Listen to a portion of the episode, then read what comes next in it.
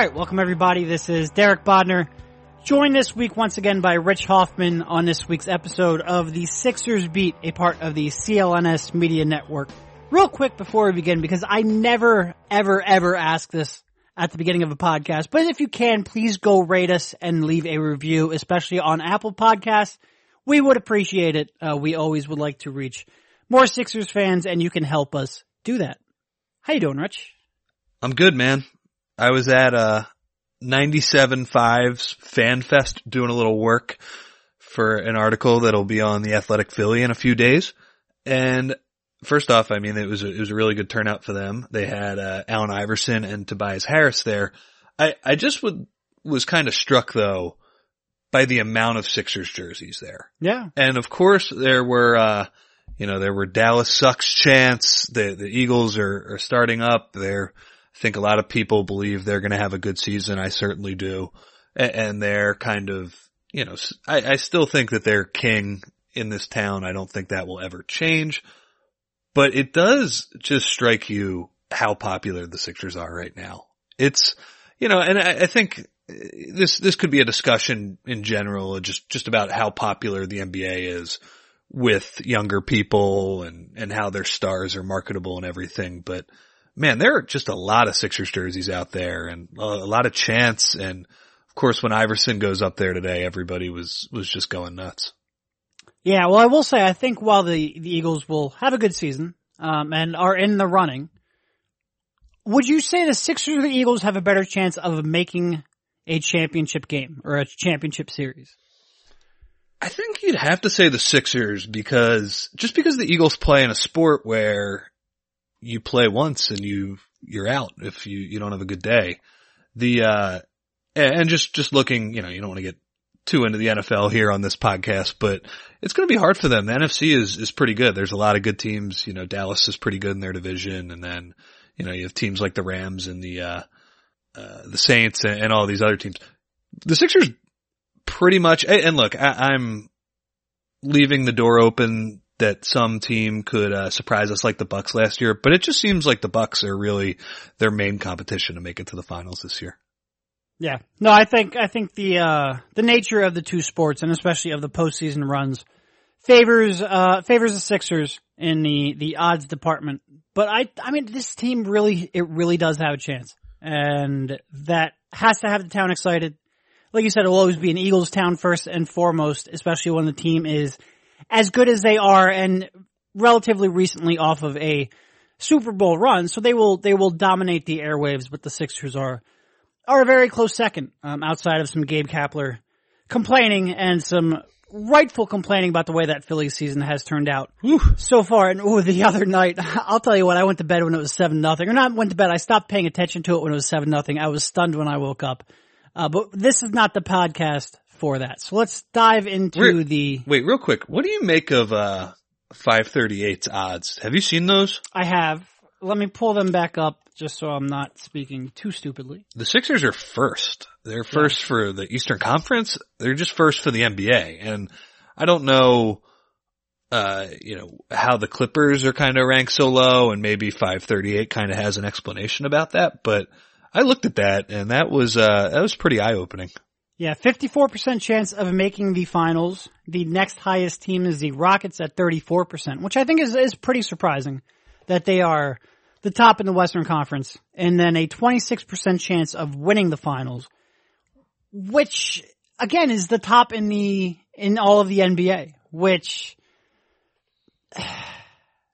does that make you nervous? Like, if I were a fan, and we're removed from being a fan to some degree now, but whenever, I don't want to say, it's, it's, it's a really weird saying because you should, like, especially in the NBA where the system, as we just sort of alluded to, favors the strong teams. It favors the well-built teams. You should want to be the best team, but being sort of that team out in front, it is a very different position. Some, something where nobody, very few people living this podcast, you would have had to be there um, for that run in the early 80s to have experienced that with this team. Certainly that wasn't the case in 01 in the Iverson years, not when you had Shaq and Kobe out there in the Western Conference. That Shaq and Kobe team, who I believe was a perfect, uh, correct? I think game one of that 01 finals was the first game they lost. Yep. So the Sixers have never really been the odds-on favorite in anything really, um, outside of that one year in the lottery, but never in the form of a championship prediction. So this is very uncharted territories, and I'm not 100% sure how I feel about it. And it just seems weird with their off season, which we've talked about a lot. It, it, it's controversial. I mean, it seems like they're they're doubling down on a strength and kind of forgetting about a potential weakness. Where you know, I, I do think there is some room for interpretation to uh, if they got better, or if maybe they're not quite as good because of the the offensive issues, what whatever, and, and to just see 538 say, Oh yeah, they're the favorites to win the title. It's, uh, yeah, I would even say for us as analysts, I think we want to be right. And, you know, we don't want to seem like homers if, uh, this whole thing blows up in, uh, our faces. But yeah, it seems like the numbers, whatever they have, are suggesting that the Sixers are going to be pretty damn good. And I've seen a lot of people, by the way, take that, uh, over under that 54 and a half, 55 number. And a lot of people, like Tom Haberstroh, I think was one pretty confidently taking the over on that. It's, uh, the, the level of confidence in this team. We'll see if, uh, if that translates when there are kind of more predictions and more people are picking in, uh, in the lead up to the season, but it seems like some people are pretty confident in this team. Yeah. Yeah. And, and betting the over on, on something like that is always tough because you never know like who's going to be healthy? How are they going to rest coming down the stretch? How are they going to rest in the middle of the season with Joel Embiid? Like you just don't know how long is it going to take for this team to reach its peak with all the moving parts that it has on it. So it's hard to really like you know they're going to be a good team. You hope they're going to be hitting their stride in the playoffs, but how many games are they going to win? Part of that might depend on how hard they're pushed, how much they care about playoff positioning, um, and what what the other extenuating circumstances are. So it's it's hard to say. Uh, I would never give betting advice, but I think there's a team that is capable of winning more than 55 games. The question is whether or not they will. But anyway, moving on. It, it is a strange spot to be in in terms of being the darling of at least some analysts and or analytical models' minds. Not not territory we are comfortable or familiar with. It just feels like we're walking on eggshells a little bit. yes, yes, yes, it does. Um, all right. So the only news, the only flipping thing happening in Sixers land, out of, outside of Mike Scott living the best life and enjoying his summer to an immense degree, um, and, and, God bless, it seems like there very few, very rarely are there athletes who embrace and are embraced by Philadelphia as quickly as Mike Scott has, um, and he continues to do so everywhere from handing out ice cream to to meeting fans in very random places. But he is having having the best of summers. Speaking of that, Yep. and we were kind of talking about this. The uh, Mike Scott as a basketball player is not very interesting. He no, is a he, spot up three point shooter. We know what he is. But man, the extracurriculars he brings He's and fantastic. His personality is just he's. I think we said this before the hive and everything kind of blew up uh, around him, but he just he just makes me laugh. he just says funny stuff and uh, obviously he's he's really tough. What was the thing? I, I guess he said the "I ain't no bitch" thing after coming to Joel's defense. Was that right? I I got to be honest. At the um at the, the the meet and greet, the the breakfast with Mike Scott, it, I forget exactly what the context was. I do remember sitting there and saying, you know what, that felt a little bit forced. That felt like Mike Scott knew, hey, this is my phrase. I got to get in here once. In the middle of this press conference, middle of this media gathering, wasn't the most natural, was not the most effective. Ain't no bitch I've heard from Mike Mike Scott. Yeah, but I'm talking about the first one where he actually oh he said it and yes, it was when Mike, when Joel rifled the ball at uh, who was it? Was it Westbrook? Oh, that's right. That? No, Bledsoe, right? Bledsoe, yeah, yeah. One of one of Embiid's three fracases this year that he uh he got other people mad at him. But uh, what was it? Bledsoe threw a ball at Embiid, and then Mike Scott threw it back. Is that how it went? I, I don't for- remember. I forget. Whatever. But anyway, Mike Scott has. He, it seems like he is absolutely living his best life, really kind of enjoying his time in the city, and in a way that I don't think I've ever really seen yeah. from a, a player kind of of his caliber. Yep. All right. So the other, the, the actual news outside of Mike Scott that has come out that I was, I was getting to before we went on a, a five minute Mike Scott Hive uh, discussion. Ben Simmons, another video of Ben Simmons shooting jumpers, which I know I, when I brought up this topic before the podcast started, like when we were on the phone talking before we started recording, not, not phone, we don't anymore record this podcast through a phone, but when we were talking to each other through computer headsets, the audible groan coming from Rich Hoffman's microphone, you should have heard that because this is not Rich's favorite topic to talk about. Uh, I think off-season Instagram stories are wearing on us all, even though it is a little bit easier to get. You know, I was asked this this, this question in a Q and A the other day, and it was, "Are you more encouraged by Ben's Instagram videos over this summer or Markelle's last summer?" And the answer is pretty easy to me because in those kind of questions, I always go to upside. And if Ben's progression into a jump shooter, which won't happen in one off season, but if what we are seeing are signs of the first steps of that, then Ben has a chance of being a top five to ten player in the NBA. Whereas Markelle could have been a really good player, maybe even an all-star, if that jumper came back to him. So irrespective of what you thought the odds were of either of those two situations, Ben's more exciting because the upside is very significantly higher if that does happen. So we got some more, and this was in a, a again a five on five pickup game.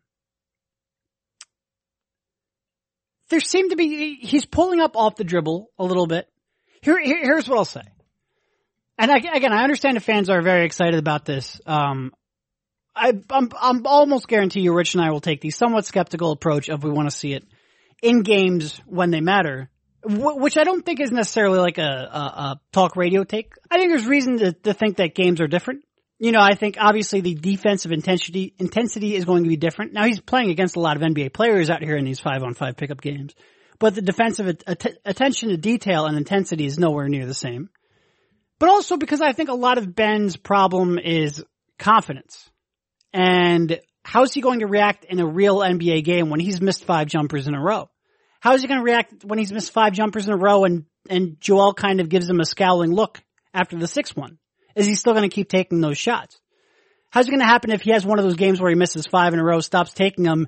How's he going to react the next game? Is he going to come out and take those shots again? Like it's a lot, the, the threshold for confidence is a lot lower to take them in these no pressure pickup games than there are, than there will be in even regular season games, much less playoff games, much, much less championship games. So, you know, I guess what I'll say on these, first of all, he's clearly been working on it this summer, and that's, that's the most important takeaway. You're not going to see a, a missed jumper in any of these videos. If, if you do, Chris Johnson isn't doing his job. So whether, you know, I see some comments on Reddit and on, on various comment sections. You know, I don't care what the form looks like as long as the ball is going in. Well, that, that doesn't make any sense because you're only going to see the ball going in during these, these, these off-season videos. You have to look at the form. So what I think about the form, you know, I think there's less, especially on this last video, I think there's less like sideways drift. Like he would spin midair and he would do that on pretty much every jumper he ever takes. I saw a little less of that in these videos. You know, I think the pull up motion, the footwork to get into these shots is a little cleaner. Only a little cleaner. I think there's still stuff you could clean up. But more specifically, I think it's more natural. And like he's not, like every step into a jump shot motion he had before was very mechanical and thought out and rigid. And it seems like it's flowing a little bit more naturally. And I think that's helping some of the timing in his shot. But again, it's very tough because all we ever see, we only see the good sample. We don't see any of the bad sample. And maybe with Ben Simmons that's different because there just was never any good sample out there. Like no matter how many games you parse through, there wasn't a good sample. So if we have any good sample, it's something to be encouraged by this summer. But we have to really see, we have to see, a, first of all, a sizable sample, and second of all, the entire sample before we really know what kind of progress he's made. But it, it does look to me like maybe it's a little more fluid, a little more natural. Like I said, I don't think the footwork is cleaned up as much as it is less thought, less mechanical. But I think there's some progress going there. Chris Johnson, he certainly sets fire to the internet whenever he releases one of these things because, yes, he does. And I think part of that is what time of the year it is. In August, NBA storylines are generally pretty stupid. I think from Chris Johnson's workouts, just from the same pickup games, there was the the Devin Booker and Joakim Noah doubling argument. And it's just like, it's just like, who gives a shit? Uh, I don't really care either way. Uh, also, book, you might want to work on reacting to double teams. No, no, don't have like, a take. I, I don't care. It doesn't matter. It's unbelievable.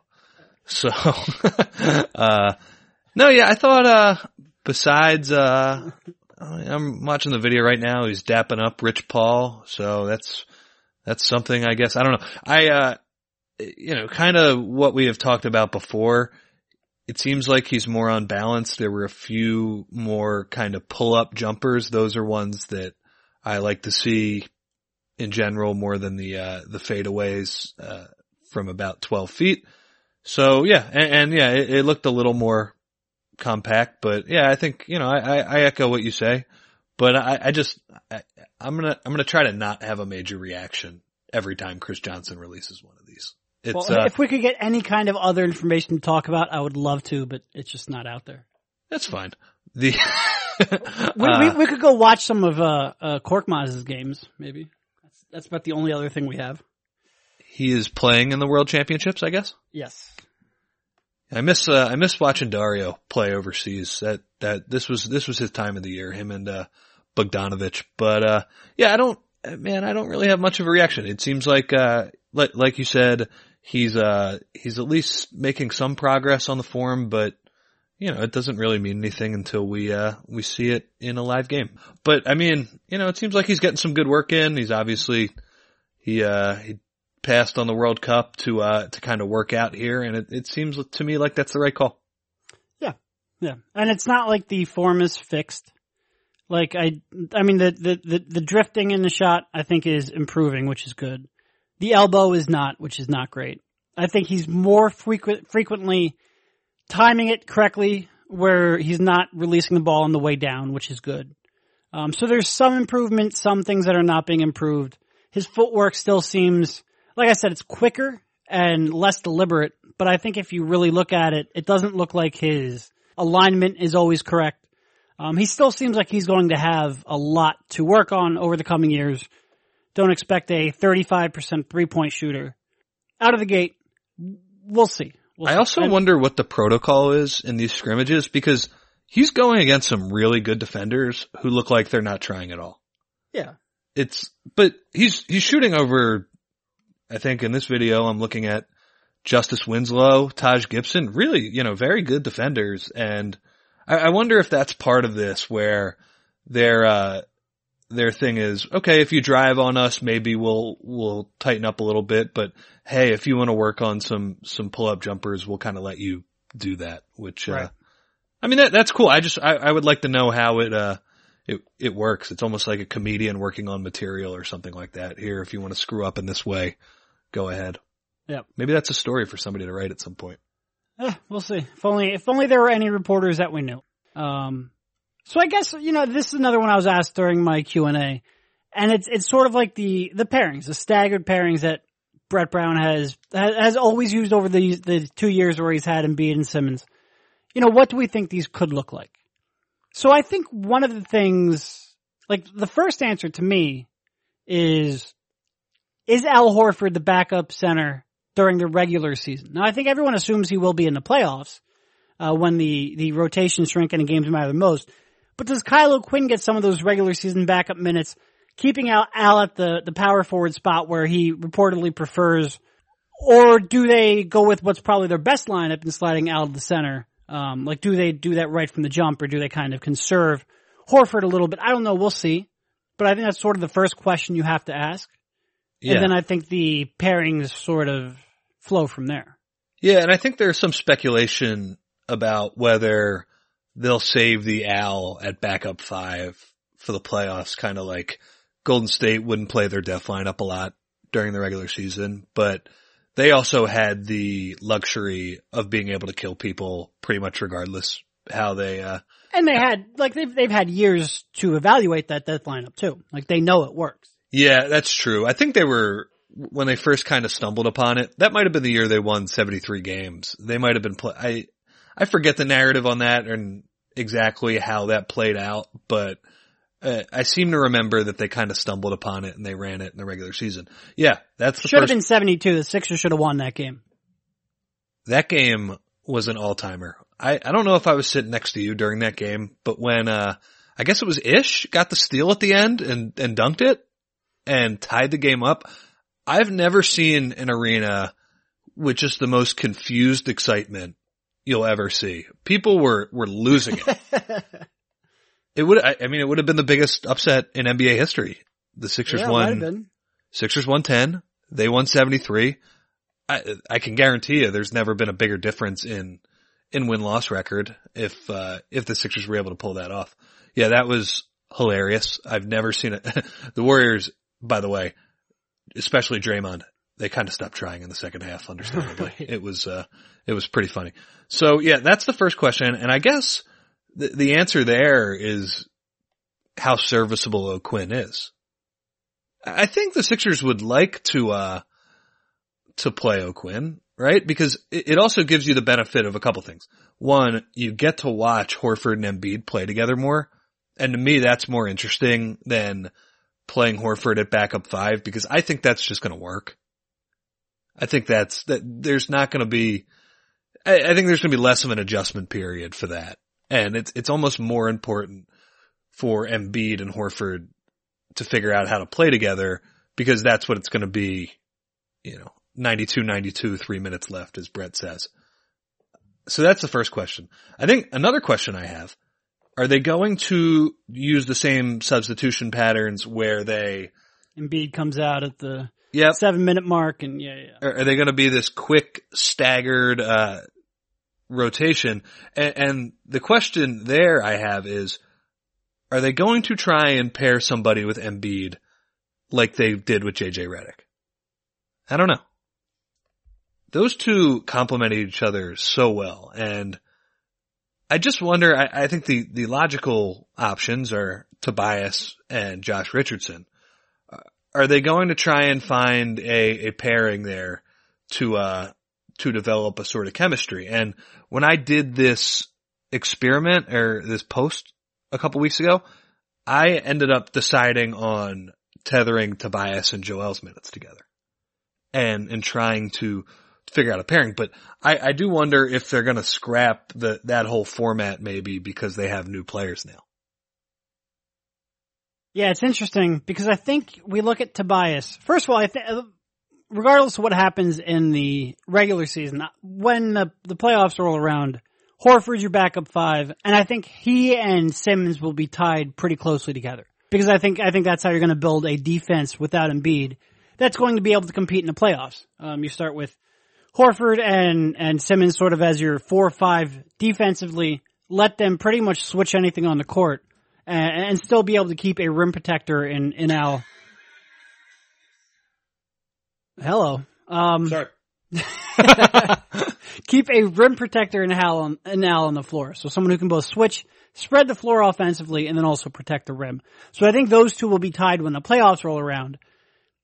But you would think that that's where maybe Tobias will be on that staggered unit because he could end up being your best scoring option to keep that offense afloat without a natural, you know, sort of high usage force.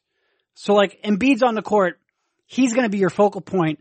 When he's off the floor, you need someone who can sort of fill into that role, and that might be where you need Tobias to sort of lift that group. So I'm wondering if maybe Richardson is the one that you pair with Embiid, and then Simmons, Horford, and Tobias are sort of like the other main staggered group. But I could see it going either way, because theoretically, and I'd have to look at the numbers, I feel like Tobias sort of struggled when he was paired with Embiid last year. But I feel like Tobias should be the kind of, of sort of like pseudo power forward in this role who can play alongside Embiid. Like Embiid should be able to get him open shots. He should be able to space the floor. Um, he can run a little pick and roll two man game with him. Like he should, he can move off the ball. He should be the type that would succeed with Embiid. So I could see it going either way, but I do wonder if they're going to want to have Tobias on that other grouping with Simmons and Horford because he could, he could keep the offense going. Yeah, I think when the Sixers are going to be at their best too, I think you want Tobias playing at least some of his minutes at power forward. Yeah. Yeah. So, yeah, that'll be, I, I, I bet Brett Brown and, and Sergio Oliva and, and all of the analytics team, they're, they're going to work on that pretty hard. They spend a lot of time on trying to figure out how to rotate these guys. What, uh, I, I think as far as the bench is concerned, the, the only thing that I feel confident saying is that Mike Scott will get the backup power, power forward minutes. Yeah, and then sure.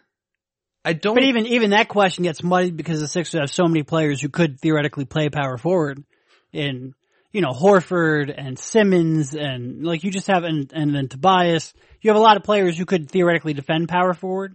So depending on which ones you keep out, like it's it's it's. I agree with you. I think I think Mike Scott will be the first player off the bench, assuming Kyle O'Quinn isn't Embiid's replacement. Mike Scott will be the first player off the bench, mostly because I think he's he's the best bench player that they have.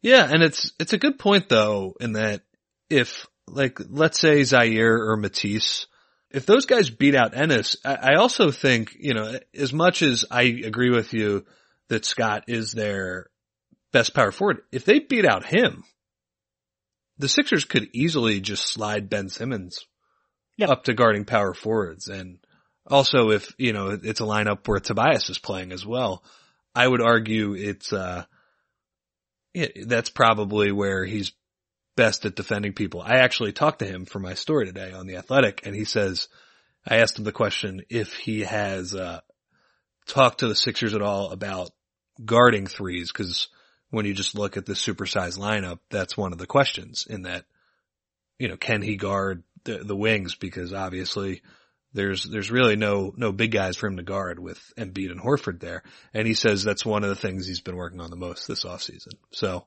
it's clear that, uh, he's going to get a lot of minutes doing that. But if, uh, if Zhaire or Matisse were able to show that juice and, uh, you know, flash and show that the six, show the Sixers that they can contribute, I don't think Scott's job is necessarily completely safe either if he somehow takes a step back from last year. Yep. No, he has to be the best reserve to be the to be the first reserve, and I guess what I mean by that is his position or or or skill set. Oh, his skill set will always be valued, but he, he he's not going to get that first spot because of a, a positional reason. Yeah, I, and by the way, I, th- I think he will. like I, I I, do. don't I don't I do. think he's gonna all of a sudden forget how to shoot the basketball, and he's yeah, I- I, think he's probably their best their best bench player. But yeah, it's you know, and then there's the the backup point guard question too. Who is it? Is it strictly Raul Neto or, or Trey Burke, or could Richardson get some backup point guard minutes? Could uh, I'm trying to think, are there any other options for them to to fill those minutes? I'm not sure. Yeah. No, I mean it, it, the the Burke Neto one will be interesting to watch play out because they're so different in how they play. Um, you know, I think I, I we've said this before. I have more confidence in Neto. Uh, there's certainly more variability in Burke's game, and maybe he will have more nights where he he really gives you a spark off the bench, but he'll also have more nights where he takes something off the table. Um, but watching that play out will be fun. I, the Richardson thing, you know, if, if they bust that out, and, and again, like it's not like we'll never see Al Horford at the five in the regular season, even if they want to keep Kyle O'Quinn playing to sort of preserve Horford a little bit. Like you'll still see him at center over the course of the 82 game regular season schedule. Same thing with Richardson. Like even if they don't, even if they come out and they play a, a traditional backup point guard, you'll still see him run the show from time to time because you want to evaluate what you have and what works and what not. Um, but I wonder if we'll see more of that or that more regularly at least when the playoffs roll around too. Speaking of uh, Zhaire, I think he said he's up to 212 pounds right now. I saw him. There, there was video. We didn't go, but the uh, there was some video of him at the the shore tour where he was giving an interview, and he's all the way. He's up to 212 pounds. That means he's gained 50 pounds from his lowest time, which was I don't know, 11 months, or no, not not less even than that. nine, Nine months or ago. 10 months ago, yeah. He seems like he's uh he's gotten everything back. I I do think uh just listening to him talk, it seems like him and Thybulle they have pretty realistic goals for the year. They're just trying to contribute somehow. Just trying to get into a complimentary role this year and that's you know, I, I think that's good and that you don't have kind of a a Fultz situation where you have the number one overall pick who needs to get minutes to justify their standing. You know, it's, it just seems like they, when you pick in the, in the teens and in the twenties and you have these guys who kind of project as complementary players, there's almost less pressure on them. And it, it seems like they, they, I, I, I'm, I look forward to watching those guys this year because it, it doesn't seem like the Sixers completely, they probably need one of them to contribute at some point, but it's not a case of where if Markelle Fultz isn't showing that he, uh, he can take over games. It's like this black cloud hanging over the team. Yeah, and it's also, you know, both of them sort of have their swing sets, their swing skills, um, as, as shooting and improving, you know, shooting off the dribble, shooting on the move, shooting off a catch, all things you can do pretty much in an open gym. So if they come out and they're not getting, you know, immediate minutes right out of the gate on a team that's expected to win mid fifties games and contend for a run to the, the NBA finals, it's not the end of the world. They can still improve Whereas some other years we might not have felt that way. So I think it's a good position both for the team because I think they do have real skill sets, real dimensions they can add to the team in their, their defense. Zhaire on the ball, Matisse off the ball. But they also have skill sets they need to improve upon that they can do that even if they're not playing 20 minutes a night. So I think it's a, a, a sort of win-win. Uh, so we'll see.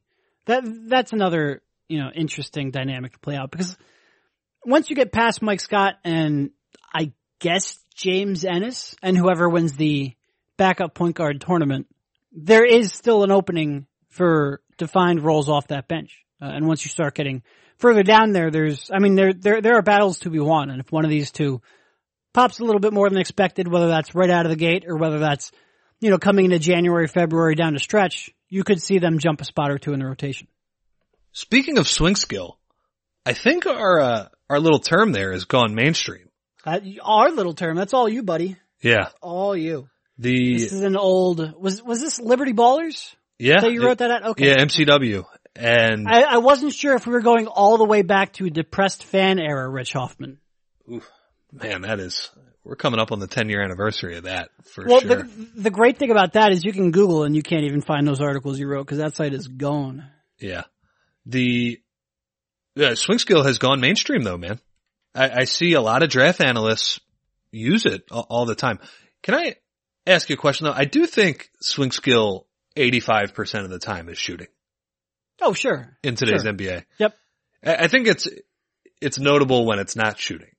When you don't really see too many players, oh, their ball handling is their swing skill. I guess sometimes their passing can be if it's kind of a gunner type who we know can get buckets and, or if it's just a generally well-rounded offensive player and their defense is subpar and that needs to get a little bit better. But I think 85% of the time at least, it's, uh, it's definitely shooting. Yeah, and I, th- I think if you would add up shooting and defense, it would be like 99% of the time. Those are the two swing skills. I think defense is the other big, the other big one people would use that for. I mean, if you sh- can shoot and play defense, you're generally a pretty good basketball player. Yes. Yes.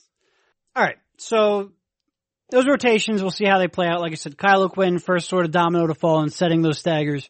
And, and then what, where you want to put Richardson and Tobias are sort of the other two. Um, we'll see how that plays out. It, it, I think, I, and I think we'll, seeing different pairings evaluate early on in the season, like being able to evaluate different pairings will make sense too. They don't need to have that defined, you know, the beginning of November. They need to have that defined by mid April. So we'll see. Brett has a, has a lot of tools to work with, and they have to sort of t- try to, you know, coax a top ten offense out of that, which will be uh will be a little bit of a challenge unless one of his two or both of his two main stars take a a, a pretty sizable jump. So Speaking of Brett, Allen was kind of pumping up the crowd at Xfinity Live at the FanFest event and Tobias walked onto the stage. So Allen was kind of shouting out Tobias and he basically said, this guy's going to kill it. He's going to kill it with Ben and Joel and all of these guys. And then I, he paused for one second. He says, you know who else is, I, I forget exactly what he said, but at one point he called Brett Brown a killer. He's like, eh, he, he, he called, it was basically like, I'm a killer and I understand that he's one too. and he was like, "That's my guy," and that got a pretty good pop from the crowd, and I I, I enjoyed that. I did not expect Allen to say that. I will say, I think Allen has grown well into his role as ambassador. Like he could always pump up the crowd, but he seems like he's embraced that role a lot. It's not no longer like bring Allen back to juice up the crowd because the team's horrible and you need a reason to go to the game. Like it feels a little more natural now that the team is good again, I guess is what I'd say. Yeah, now the team is good, he sits courtside now, which yes. is way better than him up in the box. just up in the box, which, yep. I mean, to be fair, I think he was up in the box because the team was getting their ass kicked and he didn't feel like being down the court. But yeah, when he, uh, there was a game a couple years ago when they played the, the Heat. I think it was the game they lost to the Heat, but it was a really good fourth quarter. And I, I can't really tell you too much of what happened in the fourth quarter because I know Dwyane Wade played really well that game, but I was just watching Iverson react to everything and he had some good moments this year too. I remember after one of the Toronto games, he was just, or, or during one of the Toronto blowouts, he was kind of, uh, he was having fun with DeSean Jackson and a few other people down there. But yeah, he, he certainly has grown into that role. All right. I think, uh, I think that's probably all we got for today. You got anything else on your mind? No, not really. All right. Good enough for me. Thank you, Rich, for jumping on. We will get to a few more of these here in the coming weeks. Uh, but take care. See you, man.